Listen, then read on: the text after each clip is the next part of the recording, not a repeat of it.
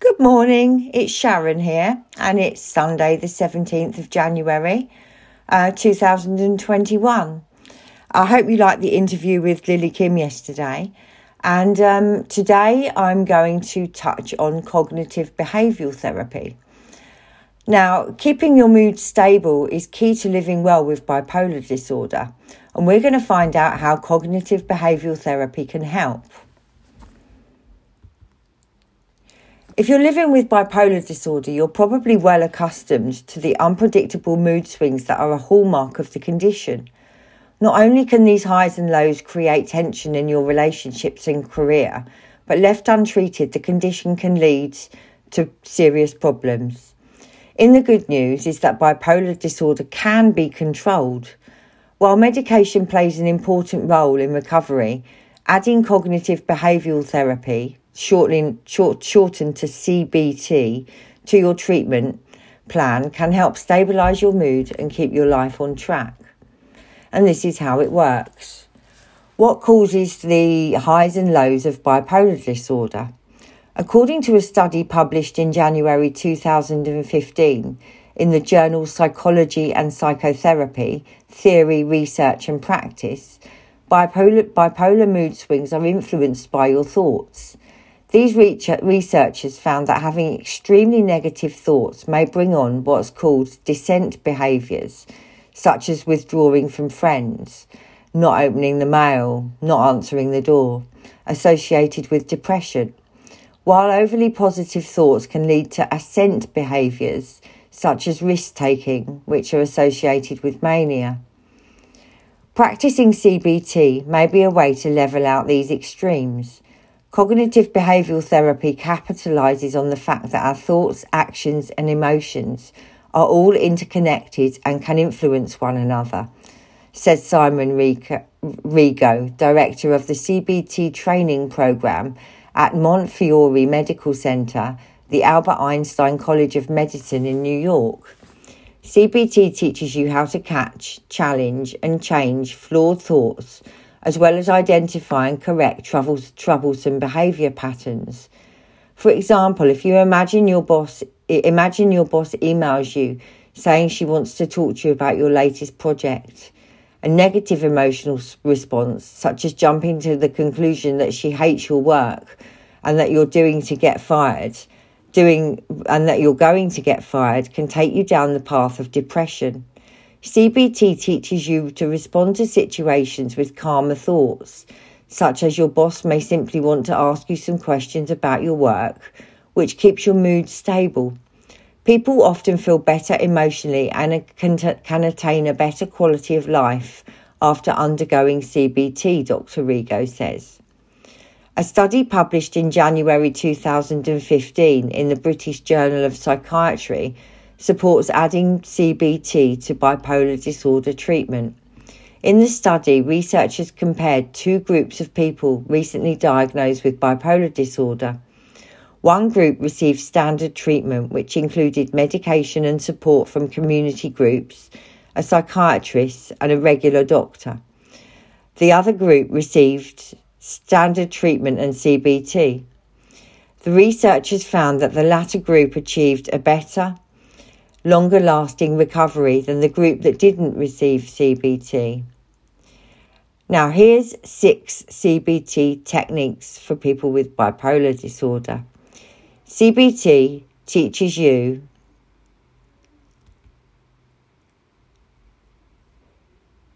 several important skills that target the core ways bipolar disorder affects you, Rego says.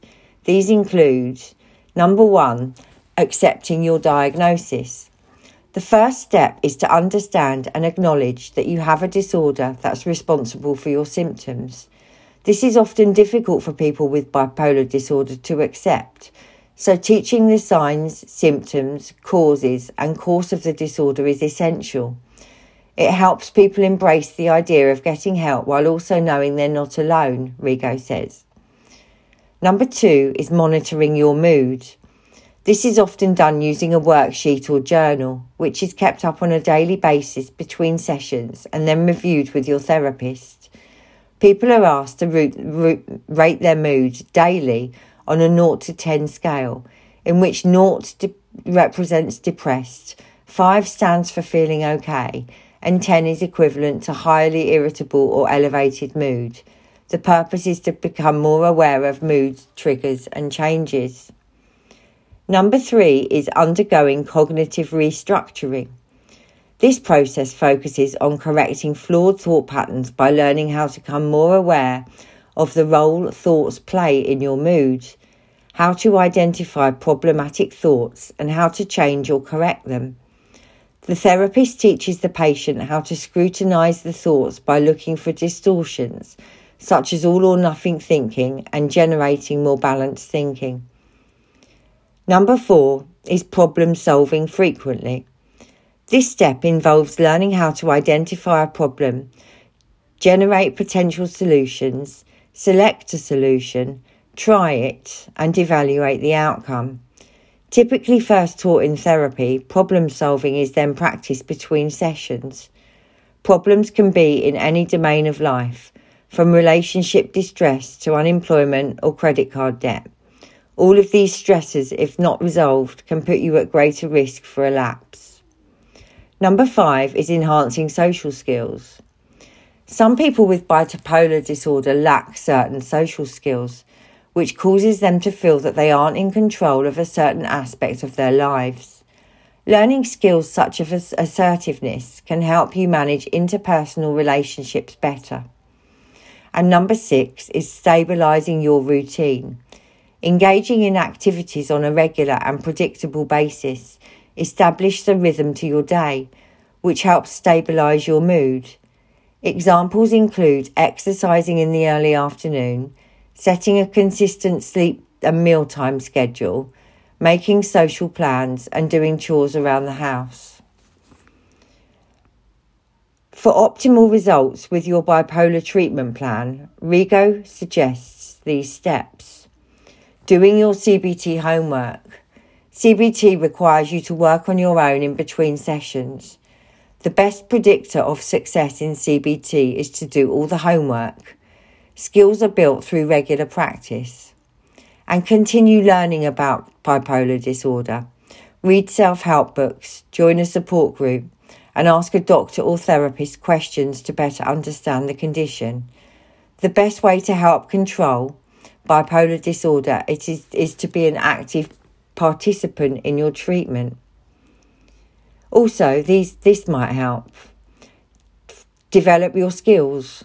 From stress to anxiety, memory to resilience, there are scientifically proven ways that you can help in areas where you might need support. Tasks that require sustained attention or develop our focus, this will help you practice below.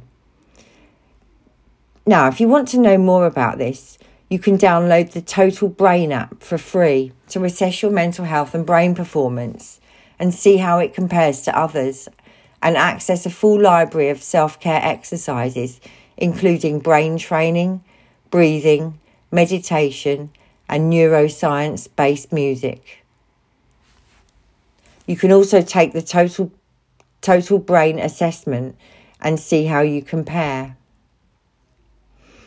Okay, now I do have a book re- recommendation for those of you that can't get to see a therapist and have one to one cognitive beha- behavioral therapy. There is the co- Cognitive Behavioral Therapy for Dummies. At the moment, it's on its third edition and it's available in paperback or hard, I think they do a hardback, but it's available on Amazon. Um, there's also lots of worksheets you can find online. And uh, yeah, I, I had CBT probably about 15 years ago now. Um, I was in a group of about 20 people when we could be in groups of 20 people. And um, I went for, I think, about six to 10 weeks learning CBT every day. And those tools have stuck with me um, during those 15 years and have really, really helped me. So I would recommend CBT. Thanks for listening. And uh, I've been getting people contact me. No, so I thought I'd give out my email address. If anybody wants to contact me, my email address is Sharon, S H A R O N, Lisa, L I S A, Rhodes, R H O D E S, at gmail.com. And I'm here for any questions you have, or if you have any ideas for future shows, or if you'd like to be interviewed by me on this Bipolar Conscious podcast. I'm looking for people to interview. So I'd love to hear from you.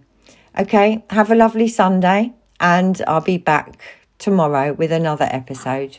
Thanks.